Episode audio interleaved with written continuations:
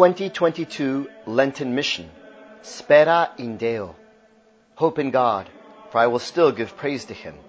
By Father Michael Rodriguez. This is the first of four conferences. The one thing necessary is to save your soul. To do this, you need supernatural grace, faith, hope, and charity.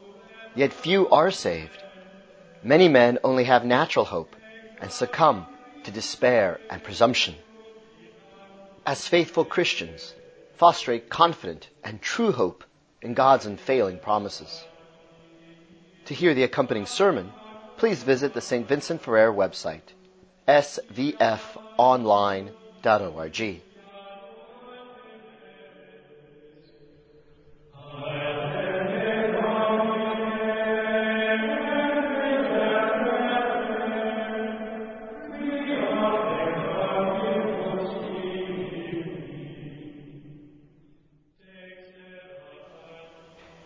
begin the Lenten mission this evening by praying.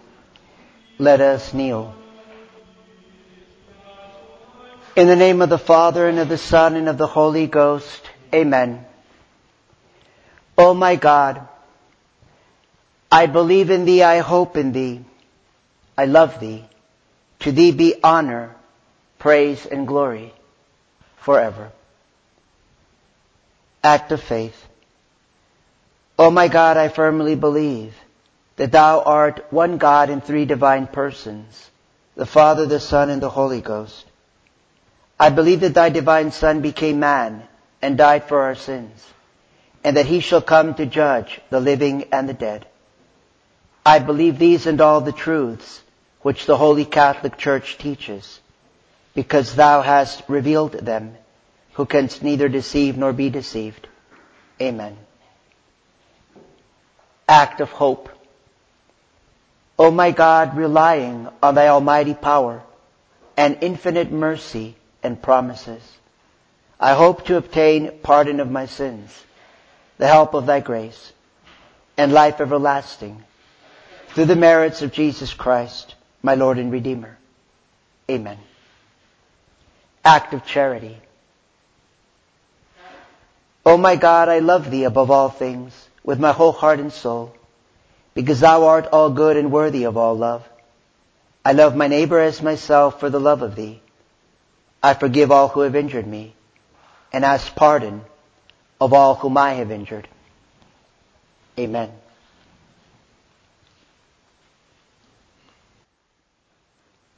Tonight we begin our Lenten mission, and I decided to begin where we left off last year.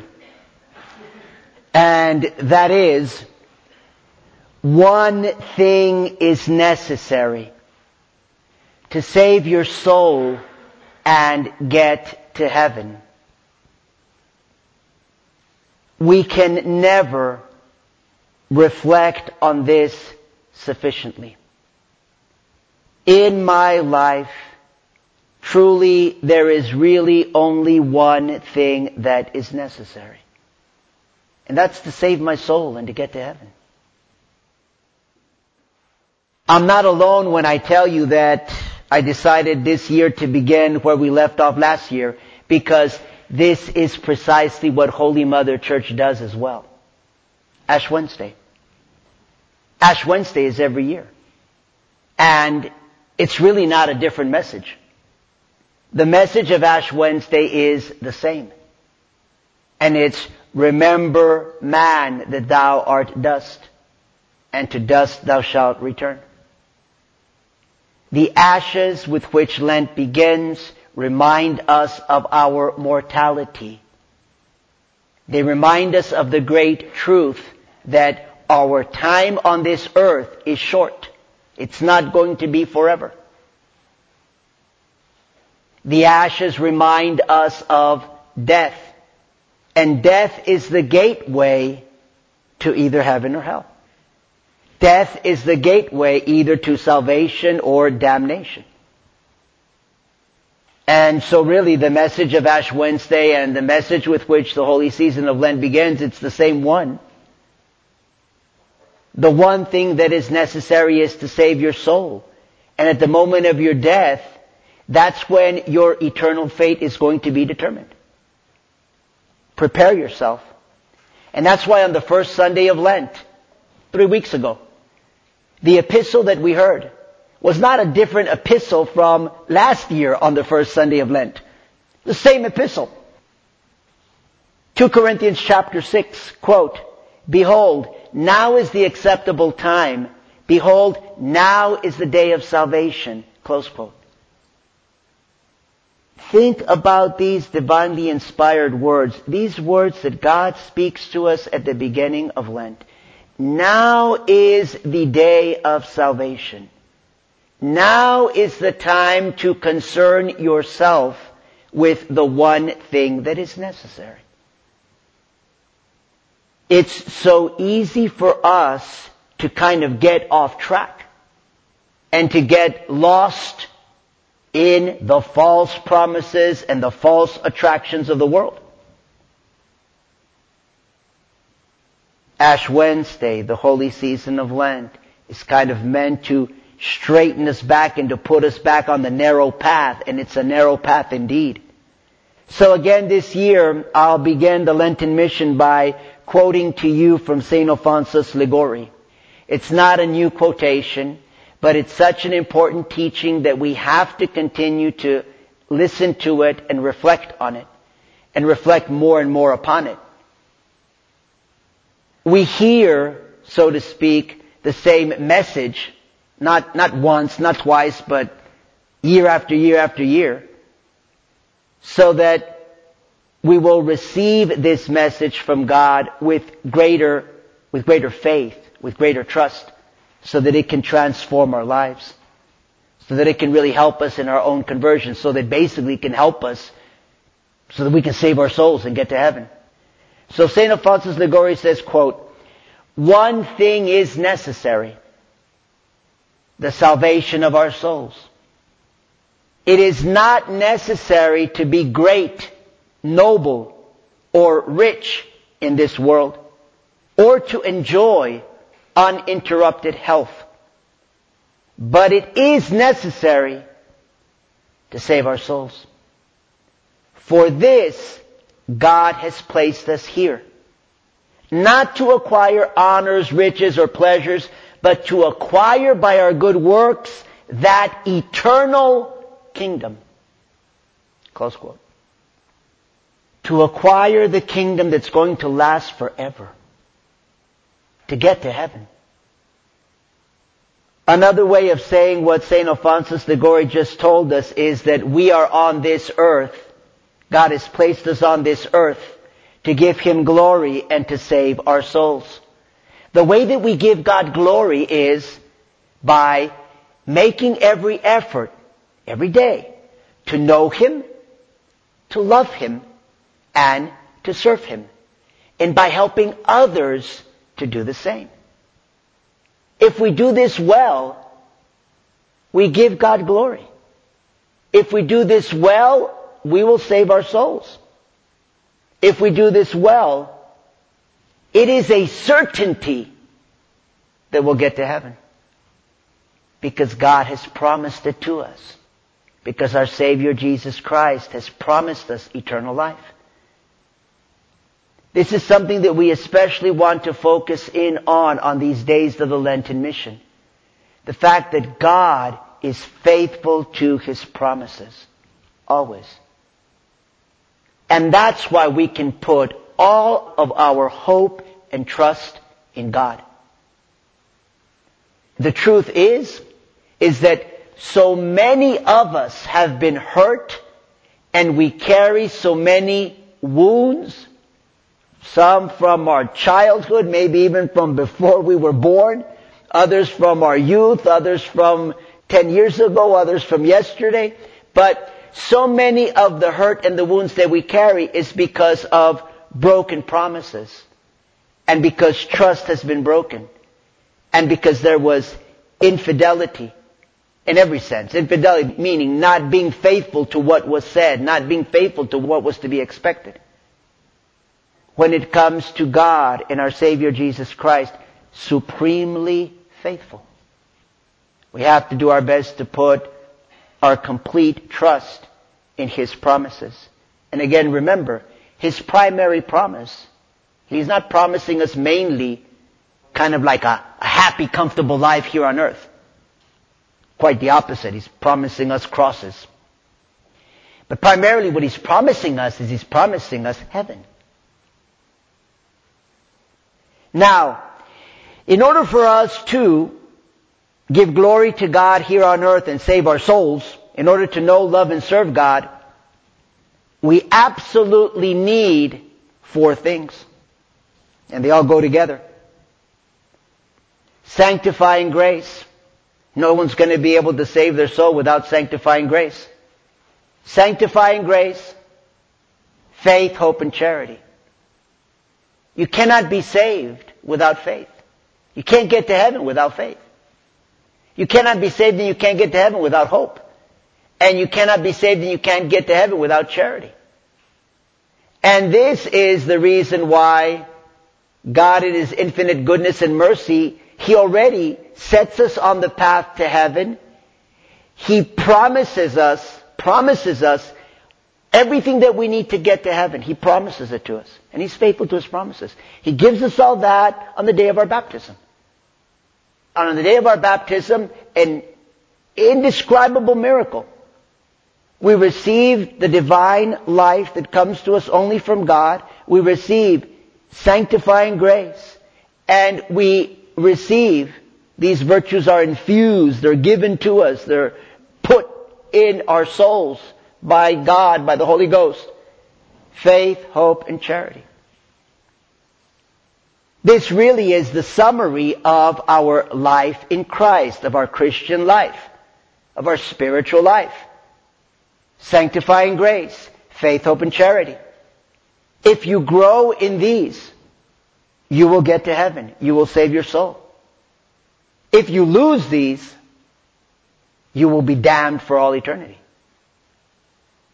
And so, when we say that the one thing that is necessary is to save your soul, well, it's kind of the same thing if we say, well, the one thing necessary is if you're looking to hoard treasures, if you're a hoarder and you hoard a lot of material treasures, get rid of that stuff and what you need to hoard is sanctifying grace, faith, hope, and charity. And again, as one reflects on our life here on this earth, and as you reflect on also even just the different virtues and the different ways that we struggle in order to really be faithful to God and to be faithful to the church, everything is related to sanctifying grace, faith, hope, and charity. Pretty much any sin that you can think of, it's a lack of and something that goes contrary to faith, hope, and charity. And obviously contrary to, to God's grace, the sanctifying grace.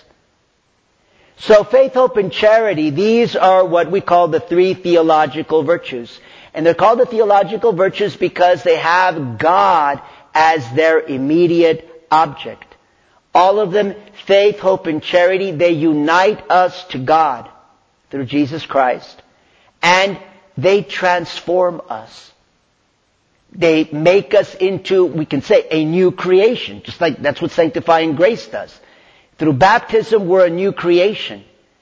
And faith, hope, and charity make us a new creation. One quick example of what I mean when I say this transformation is hope. When we talk about the virtue of hope, there's hope both natural and supernatural. A natural hope is you hope for good things of this world. Like for example, let's just say good health. Good health is a natural good. And there certainly is value to hoping for good health and to desiring to have good health. Now obviously, the whole point here is that has to be ordered to the salvation of your soul. If you have good health, well, that certainly can be a great good if you're using your strength and your energy to grow in faith, hope, and charity, and to help others grow in faith, hope, and charity. Obviously, it can also be a danger, though. if you misuse or abuse that. But the thing is, is that kind of we would say that the natural man, he's going to hope for, let's say, natural goods, like good health. But we as Christians and as Catholics, we've been transformed by hope.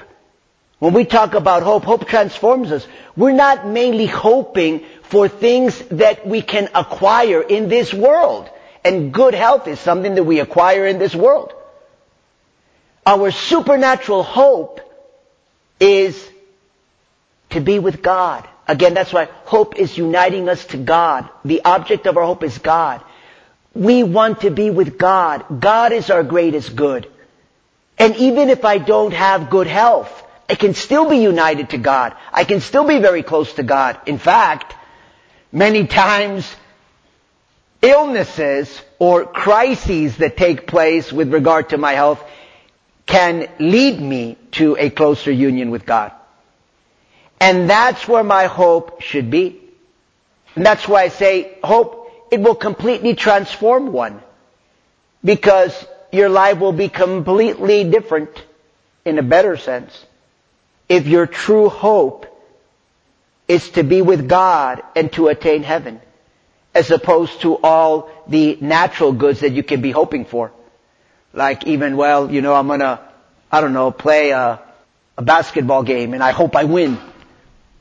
That's going to pass.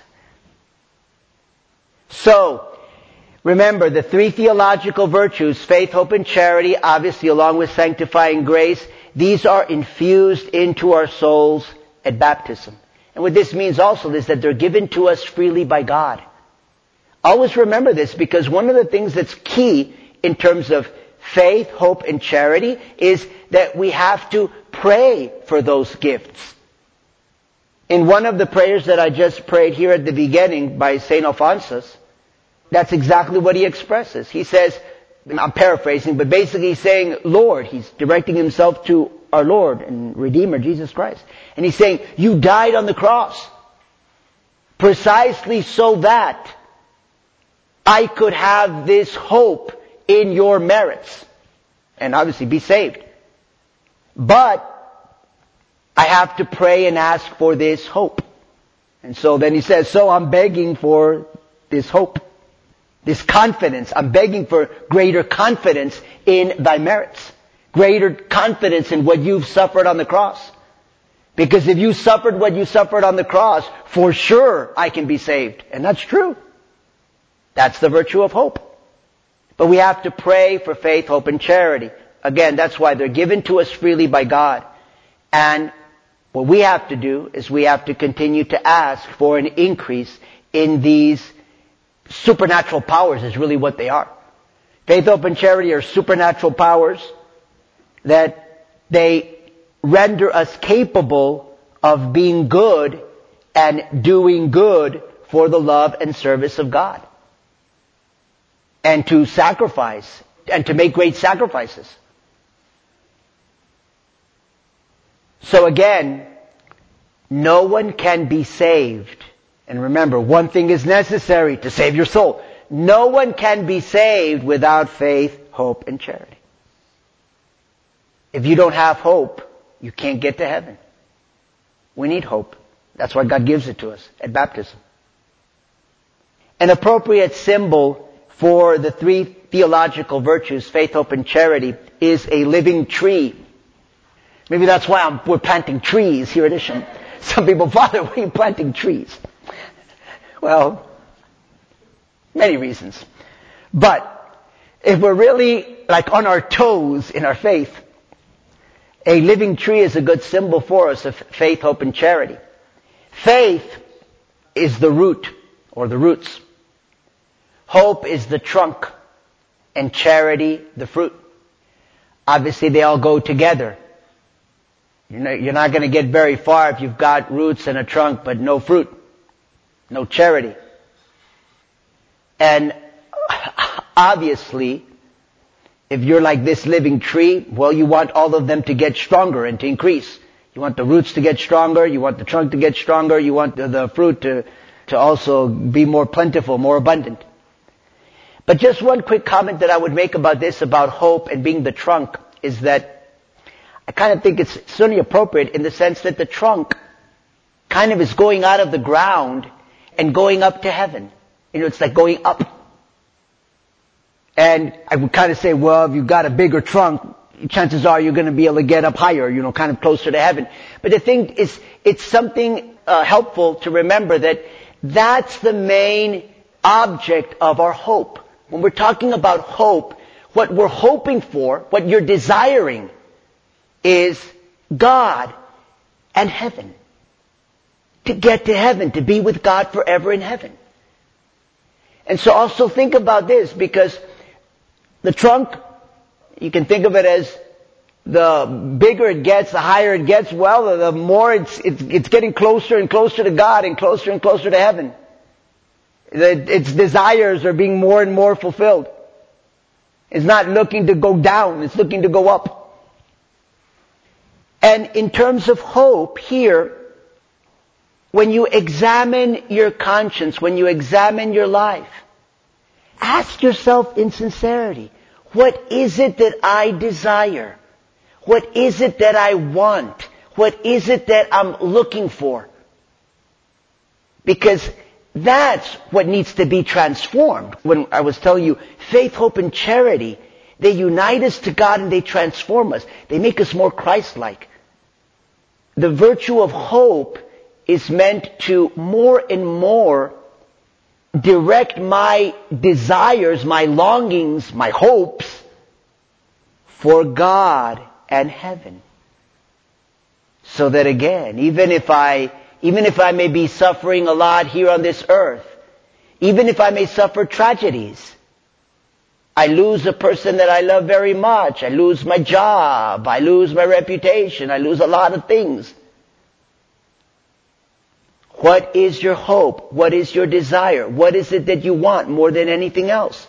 And the virtue of hope is there to give you that desire first and foremost for God and for heaven. Secondarily, for all the means necessary to get to heaven, which is also a very important part of faith. And these things, they're expressed in the act of faith. When you, I'm, I'm sorry, hope. I hope I didn't say, uh, no. These things are expressed when you pray the act of hope. Now, I'm going to remind you of something that I preached just, I don't know, maybe a month ago. I was preaching this in preparation for Lent. So like I think on Septuagesima Sunday and maybe Sexagesima Sunday. But I want to remind you of this because it's so important. Right now we're talking about salvation and saving your soul. And that you need hope to save your soul. And that exactly the virtue of hope is there so that your greatest desire is heaven to save your soul. They have that great desire to save your soul. Well, it is a very good exercise, a, a very sobering truth to reflect that few shall be saved. So, I remind you of this once again, and I'm going to quote to you the saints and the doctors of the church. Saint Anselm, doctor of the church, quote, if you want to be certain of being in the number of the elect. Strive to be one of the few, not one of the many. And if you would be quite sure of your salvation, strive to be among the fewest of the few. That is to say, do not follow the great majority of mankind, but follow those who enter upon the narrow way, who renounce the world, who give themselves to prayer, and who never relax their efforts by day or night so that they may attain everlasting blessedness. Close quote. St. Louis de Montfort says, quote, the number of the elect is so small. Be one of the small number who find the way to life and enter by the narrow gate into heaven. Take care not to follow the majority and the common herd, so many of whom are lost. Do not be deceived. There are only two roads one that leads to life and is narrow. The other that leads to death and is wide. There's no middle way. Close quote. St. Alphonsus Liguori, doctor of the church, says, quote, In the great deluge in the days of Noah, nearly all mankind perished. Eight persons alone being saved in the ark. In our days, a deluge not of water but of sins continually inundates the earth. And out of this deluge, very few escape. Scarcely anyone is saved. Close quote. St. Leonard of Port Maurice, taken from one of his famous sermons on the fewness of those who are saved. He says, quote, after consulting all the theologians and making a diligent study of the matter, Suarez wrote, the most common sentiment which is held is that among Christians, Catholics, there are more damned souls than predestined souls. Add the authority of the Greek and Latin fathers to that of the theologians, and you will find that almost all of them say the same thing. This is the sentiment of St. Theodore, St. Basil, St. Ephrem, St. John Chrysostom. What is more, according to Baronius, it was a common opinion among the Greek fathers that this truth was expressly revealed to St. Simeon Stylites, and that after this revelation, it was to secure his salvation that he decided to live standing on top of a pillar for 40 years, exposed to the weather, a model of penance and holiness for everyone. Now let us consult the Latin fathers. You will hear St. Gregory saying clearly, many attain to faith, but few to the heavenly kingdom. St. Anselm declares, there are few who are saved. St. Augustine states even more clearly, therefore, few are saved in comparison to those who are damned. Look and see the prelates of the Holy Church, pastors who have the charge of souls. Pay attention here to what St. Leonard is preaching. Again, I'm quoting him. He's telling you now, look to the priests and the bishops. So pay attention to what he says here. Again, look and see the prelates of Holy Church, pastors who have the charge of souls. Is the number of those who are saved among them greater than the number of those who are damned? Listen to Cantimpré. He will relate an event to you and you may draw the conclusions. There was a synod being held in Paris and a great number of prelates and pastors who had the charge of souls were in attendance. The king and princes also came to add luster to that assembly by their presence. A famous preacher was invited to preach. While he was preparing his sermon, a horrible demon appeared to him and said, lay your books aside.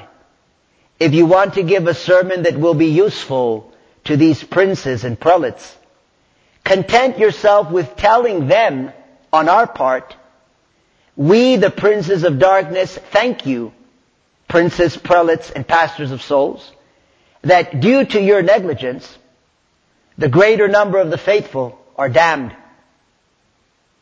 Also, we are saving a reward for you for this favor when you shall be with us in hell. Woe to you who command others. If so many are damned by your fault, what will happen to you? If few out of those who are first in the church of God are saved, what will happen to you? Take all states, both sexes, every condition. Husbands, wives, widows, young women, young men, soldiers, merchants, craftsmen, rich and poor, noble and plebeian. What are we to say about all these people who are living so badly? The following narrative from St. Vincent Ferrer will show you what you may think about it. He relates that an archdeacon in Lyon gave up his charge and retreated into a desert place to do penance, and that he died the same day and hour as Saint Bernard. After his death, he appeared to his bishop and said to him, Know, Monsignor, that at the very hour I passed away, 33,000 people also died. Out of this number, Bernard and myself went up to heaven without delay. Three went to purgatory. And all the others fell into hell. That's taken from the sermon of St. Leonard of Port Maurice. And we'll now listen to the greatest authority on the fewness of the saved. Matthew chapter 7 verses 13 to 14. Our Savior Jesus Christ. Quote, Enter ye in at the narrow gate, for wide is the gate and broad is the way that leadeth to destruction, and many there are who go in thereat. How narrow is the gate and strait is the way that leadeth to life, and few there are that find it. Close quote. I'm going to read this to you one more time and, and just, just compare. Compare what we hear today, okay, what we commonly hear today in the church. What we commonly hear today in the church is, you don't have to worry too much because God is merciful and God is good and everybody goes to heaven or you're going to get to heaven. God is good. He doesn't condemn people to hell. And pretty much at every funeral, you know, the priest or deacon or whoever is telling the people, you know, this person is now in a better place, now with the angels, now is resting, is not, is no longer suffering. This person no longer suffering. How do you know no longer suffering? What are the souls in purgatory? What are the souls in hell? And then no longer suffering? And very common, no longer suffering. I mean, just compare all these things that are being said with the words of our Savior Jesus Christ. Enter ye in at the narrow gate, for wide is the gate and broad is the way that leadeth to destruction, and many there are who go in thereat. How narrow is the gate and strait is the way that leadeth to life, and few there are that find it. So, kind of the natural, and this, and I say natural because again remember, hope is supernatural. Kind of the natural reaction is, oh well, then I better give up. I don't have a chance. I'm not, how can I ever be saved? And that's where hope comes in. Because here we're going to see now kind of the complete opposite. In that we should never despair. Obviously you say, well then should, should I despair? Do I have a chance of getting to heaven? Of course you have a chance get, of getting to heaven. And in a mysterious way, your getting to heaven is guaranteed. How's that? by the promises of God, by the fidelity of God, by the fact that our Savior Jesus Christ died on the cross. Listen to what St. Thomas of Villanova says. He says, quote, how greatly we all wish to know whether many are saved of those who live this common life of Christians. They go to church, they hear mass, they receive the sacraments, they keep the faith undefiled. Does this ordinary life suffice for salvation? Oh, how terrible are our Lord's words. Strive to enter by the narrow gate, for narrow is the way that leadeth to life, and few there are that find it. Here is the answer. Few are saved. What then? Should we despair? No. We are not told this to make us despair. Remember his words. We are not told this to make us despair, but to make us more diligently watchful. For even if we knew that only one was to be saved of all the vast crowd of us gathered here today, I ought to strive to be that one. Close quote. There are two main sins that are opposed to the virtue of hope. And those two sins are presumption and despair. Again, the two main sins. And what you have there is you kind of have the two extremes. We sin by presumption when we presume we can reach heaven without using the necessary means. We sin by presumption. And again, this is a grave sin against the virtue of hope. You sin by presumption when, and again, this is, I would say, what commonly is taking place at all these funerals. And it's not a small matter. I mean, here you're supposed to be having a funeral, and I would say basically by the words that are being preached, by the attitudes that are being promoted and reinforced, you're committing a grave sin. You're committing grave sin against the supernatural virtue of hope. Because you're sinning by presumption. The sin of presumption again means just like we presume that we can get to heaven. Just because, you know, I look good. Because I look good, I'm gonna get to heaven. Or, okay, well, God is merciful, I'm gonna get to heaven. That's crazy. Of course God is merciful. But God in His infinite mercy, I mean, I'd say perhaps the greatest sign of His infinite mercy is that He's given us so many means to save our souls. And He's given us so many opportunities to save our souls. That's His mercy. I'll give you a quick little bit of homework for tomorrow because I'm looking at my time and I'm not going to get a chance to say this, but take a little bit of time tonight or tomorrow in the morning. Go back and read the Gospels that we've heard on the past seven Sundays. So that's Septuagesima Sunday, Sexagesima Sunday, Quinquagesima Sunday, first Sunday of Lent, second Sunday of Lent, third Sunday of Lent, yesterday, fourth Sunday of Lent. All seven of those Gospels have some remarkable truths. They kind of like highlight related to the virtue of hope and the promise of heaven. God's promise of heaven, God's promise of salvation. Remember, with the virtue of hope, we're hoping for heaven. We're putting our confidence that we can get to heaven. We're trusting in God that I can get to heaven. I can be saved. And I'm also trusting in the different means that He gives me so that I can get to heaven. Well, just for one quick example, if you remember the gospel from Septuagesima Sunday was the gospel of the owner of the vineyard that goes out to the marketplace to hire laborers for his vineyard. And remember, one of the symbols, I mean the vineyard is symbolic of different things, but one of the things of your soul. And so the whole point here is that you have to set aside the cares of the marketplace and of the world to care for your soul. To get your soul healed, to get your soul nourished. Get your soul healed, confession. Get your soul nourished, the Holy Eucharist. But notice how beautiful the parable because this is God's mercy. That the owner of the vineyard, he goes once, he goes twice, he goes three times, he goes four times, he goes five times. Maybe he goes the sixth time, he goes the sixth time.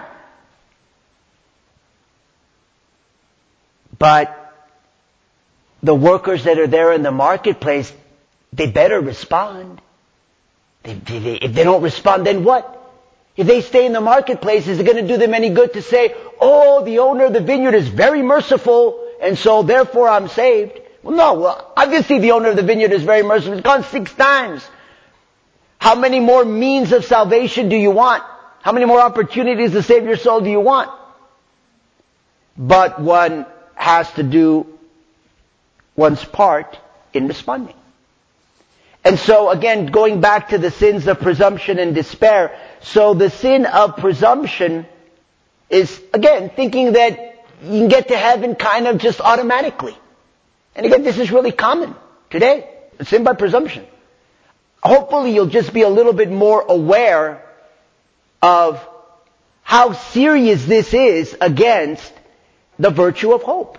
I mean, basically I would say this is like heresy, like you say heresy to the virtue of faith. You have to believe the truths that God has revealed. And by the virtue of faith, I do. I believe based on God's authority. God has revealed these truths. So I'm being united also to God who is the truth. Heresy, I mean grave sin against the faith. Presumption, grave sin against hope. Again, I think I've said this in the past, but I, I, I never forget this because it just really, I mean, it's like, this is crazy. It's a relative of mine. I was in this discussion with this relative of mine a few years back. And the person tells me, oh, you know, I know I'm going to go to heaven. And I said, well, what do you mean you know you're going to heaven? Yeah, I know I'm going to go to heaven. I'll go to heaven. Kind of like, again, the attitude being like I'm automatically going to get to heaven. Presumption. Like, how in the world do you know you're going to get to heaven? That's the sin of presumption. But again, the sin of presumption is also, pay very close attention, it's thinking that you can get to heaven without making use of the means that God has promised, in His mercy, that God has promised us to be able to get to heaven. For example, observing faithfully the commandments of God and the church. That's, you have to do that in order to get to heaven. You have to do that in order to know, love, and serve God. You have to do that in order to save your soul. You have to obey God's commandments. You have to obey the commandments of the church. But those are means that God has given us to help us. To help us get to heaven. To help us save our souls. The sacraments. I mean, obviously there too, when someone says, what are the different means that God has given us to save our souls? Well, obviously the, related to the virtue of faith, all of the truths that He has revealed. The mystery of the Blessed Trinity, God, Father, Son, and Holy Ghost. The great truth that our Savior Jesus Christ founded the church, founded His church, that's His mystical body, and instituted the Holy Eucharist. How can you think that you're going to be saved by setting aside the church and setting aside the sacraments and setting aside the Holy Eucharist and setting aside confession? See, the virtue of hope, what it is, is, it's, again, think again, that great desire. You have a great, you have such a great desire for heaven. You put so much value on the greatest good that is God and getting to heaven that you also put the greatest value on the, the means that God has given you to be able to get to heaven. Like the holy sacrifice of the Mass. Like the prayer of the Rosary. Like, uh, you know, reading from sacred scripture. Like reading on the lives of the saints. So that we can, let's say, be inspired by the saints and imitating the saints. One example there is, you know, the virtue of hope is helping me to hope to be more and more like the saints. And that I have a great desire to want to be more like the saints. Not, not so much I want to be like Mike. You know, be like Mike and be like all these people on the TV and on the, and the celebrities and all these clowns. These celebrities, a bunch of clowns. But again, that goes back to what I told you earlier. Examine your desire, what you hope for, what you want the, the people, I, I want to be like this person. Who do you want to be like? I hope you want to be like the saints. Because that's again the virtue of hope. Because the saints are also one of the means that God has given us to be able to get to heaven.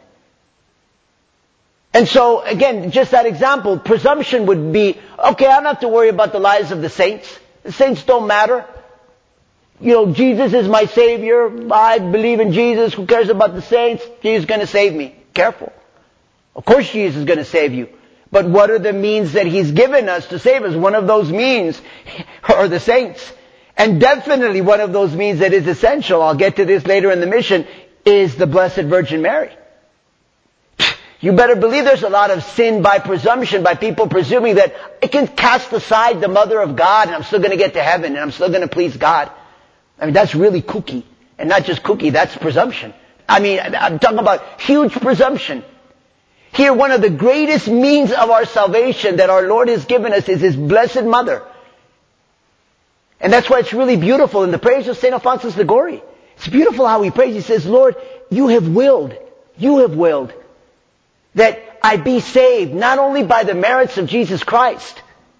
And again, this is kind of mysterious because obviously we're saved by the merits of Jesus Christ. That's what saves us. Christ's death on the cross. There's no question about that. But it is kind of mysterious because St. Alphonsus Liguori is saying, yes, God, but you've willed that not only we be saved by the merits of your Son, directing himself to the Father, but also by the intercession and the prayers of the Most Holy Mother of God. It's almost like God is giving us a superabundance of means to help us to save our souls and to help us to get to heaven. And so who are we to kind of set that aside and say, I don't need this, I don't need that, you know, I, I can just, you know, whatever. In my own mind, you know, accept Jesus as my personal Lord and Savior and, you know, then I can get to heaven. All of those are sins of presumption. The moment you start setting aside or not valuing, not desiring, not hoping for the different means that God has given us to save our souls, that's a sin of presumption. In hoping for heaven, you also are hoping. I'm hoping that I can be ever more faithful to the holy sacrifice of the Mass. Not, I don't need the Mass. I'm also hoping, desiring more and more that I can be more faithful, that I can make a better confession. That I can be more devout as I pray my rosary. That I can imitate more closely the different saints. That I'll show more reverence for like, let's say, just the different sacramentals, whether it's my scapular or my miraculous medal. All of those different means that God has given us in His mercy and in His goodness to help save our souls. Let us finish by praying. In the name of the Father and of the Son and of the Holy Ghost, Amen. Jesus, Jesus, Jesus, strengthen us. Jesus, strengthen us in soul and body to please Thee in executing such works of mercy as may bring us to everlasting joy and felicity. Grant us a firm purpose, most merciful Savior, to amend our lives and atone for the years past. Those years which we have misspent to Thy displeasure, in vain or wicked thoughts, words, deeds, and evil customs. Make our hearts obedient to Thy will and ready for Thy love to perform every work of mercy.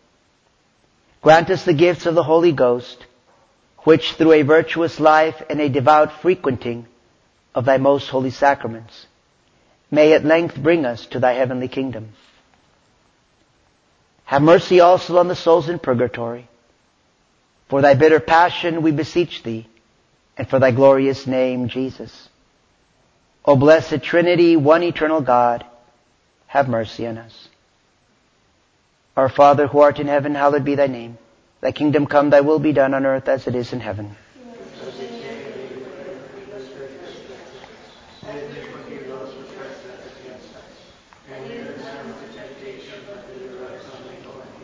Hail Mary, full of grace, the Lord is with thee. Blessed art thou amongst women, and blessed is the fruit of thy womb, Jesus.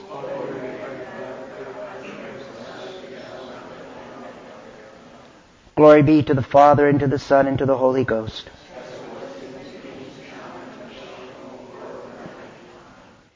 Dominus vobiscum.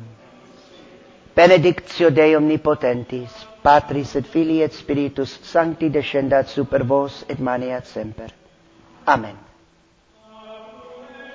May you have a restful night, and I hope to see you here tomorrow.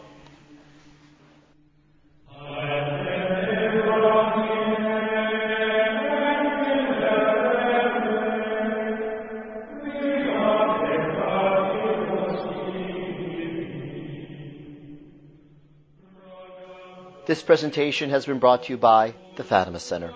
Copyright 2022, all rights reserved. For more resources regarding the message of Our Lady of Fatima and the Catholic faith, and to support this vital apostolate with a donation, please visit our website, fatima.org, or call us at 1-800-263-8160. Every donation is appreciated and needed.